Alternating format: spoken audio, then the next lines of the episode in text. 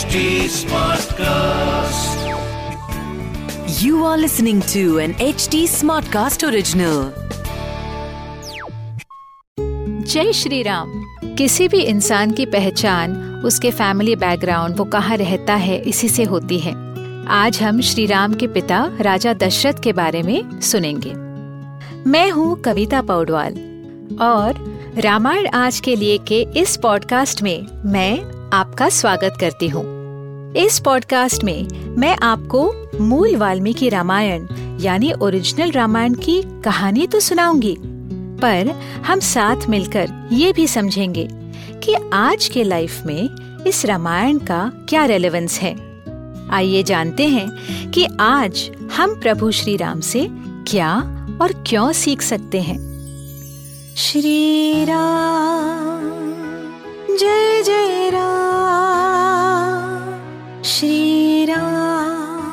सुनिए रामायण आज के लिए, कविता पौडवाल के साथ। राजा दशरथ अपने प्रजा के फेवरेट थे, सबका बहुत ध्यान रखते थे। होम हवन करते थे, ब्राह्मणों को रिस्पेक्ट करते थे। लेकिन समृद्ध राजा एडमिनिस्ट्रेशन में तो निपुण होता है। उसी के साथ धर्म, अर्थ, काम, इन तीनों का महत्व भी समझता है। धर्म यानी हर एक की रिस्पॉन्सिबिलिटी और ड्यूटी अर्थ यानी हर इंसान को अपने जीवन में जीने के लिए इनफ पैसे होना. काम का अर्थ होता है passion towards life and towards the family Dasharath के आठ मंत्री या मिनिस्टर्स थे, जो हमेशा अपने राजा और प्रजा के अच्छे के लिए सोचते थे. उनके नाम कुछ ऐसे थे, दृष्टि, जयंत, विजय, सौराष्ट्र, राष्ट्रवर्धन अकोप, धर्मपाल, अर्थविद और सुमंत्र।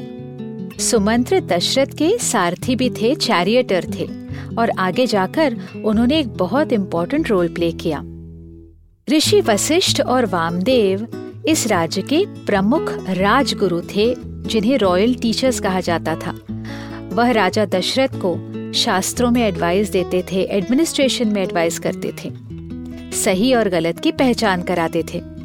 इनके अलावा सुयज्ञ, जाबाली, गौतम, कश्यप, मार्कंडेय, ये सब भी राजा के हित चिंतक या एडवाइजर्स थे। आप ये सारे डिफ़िकल्ट नामों से चौंक मच जाइए।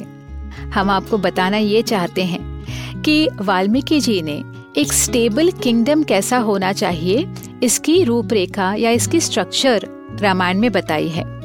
सारे अमात्य, यानी मिनिस्टर्स और काउंसलर्स बहुत हसमुख और शांत स्वभाव के थे। देवर प्लेजेंट एंड काम ये हम पॉलिटिक्स के साथ एसोसिएट कर ही नहीं सकते, है ना? लेकिन वैसा था। देवर स्कॉलर्स वह बहुत सीखे हुए थे। They were skilled in warfare administration politics tactful and very discipline सभी लोगों को एक जैसे ट्रीटमेंट मिलता था।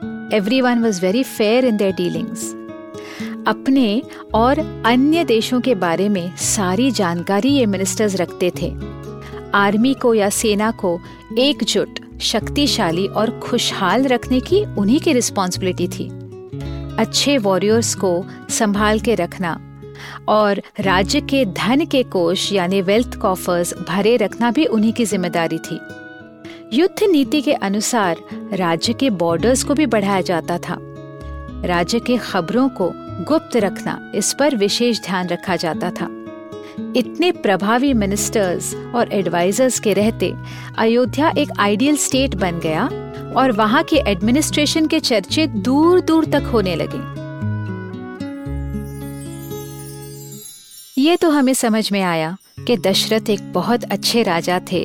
अयोध्या बहुत खुशहाल राज्य था, लेकिन उन दिनों में राजा की रिस्पॉन्सिबिलिटी वहाँ खत्म नहीं होती थी। उन पर वंश को आगे बढ़ाने की रिस्पॉन्सिबिलिटी भी थी, ताकि उनके बाद अयोध्या को अच्छा राजा मिले। दशरथ को कोई पुत्र नहीं था, इसलिए वो बहुत दुखी थे। तब उनके मन में आया कि मुझे अश्वमेध यज्ञ करना चाहिए, जिससे सभी इच्छाएँ पूर्ण होती हैं। उन्होंने ये मैसेज अपने सारथी सुमंत्र से राजगुरुओं तक पहुँचाया और उन सबकी सहमति ली। बहुत ही जल्द सरयू नदी के तट पर यज्ञ की तैयारियाँ शुरू हो गईं। तो आगे क्या हुआ जानने के लिए सुनते रहिए रामायण आज के लिए, जहाँ हम श्री वाल्मीकि रामायण जी के साथ सफ़र करते रहेंगे। इस पॉडकास्ट को लिखा, नरेट और रिसर्च किया हुआ है मैंने, यानी कविता पौडवाल ने। इसका ट्रांसलेशन किया है श्रीमती प्रतिमा माणिक ने। प्रोड्यूस किया है दीप्ति आहूजा ने और एडिटिंग और म्यूज़िक दिया है सौरभ भोंजाल ने। फॉर अपडेट्स ऑन रामायण आज के लिए follow H T on Facebook Instagram Twitter YouTube and LinkedIn अगर आप मुझसे कोई सवाल पूछना चाहते हो तो मेरे Instagram handle at Kavita dot Paudwal पर पूछिए। और रामायण आज के लिए की पूरी सीरीज़ सुनने के लिए log on to W W W dot H T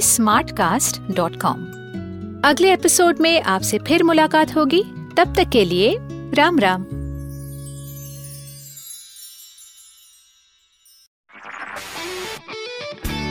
This was an H T smart cast original smart cast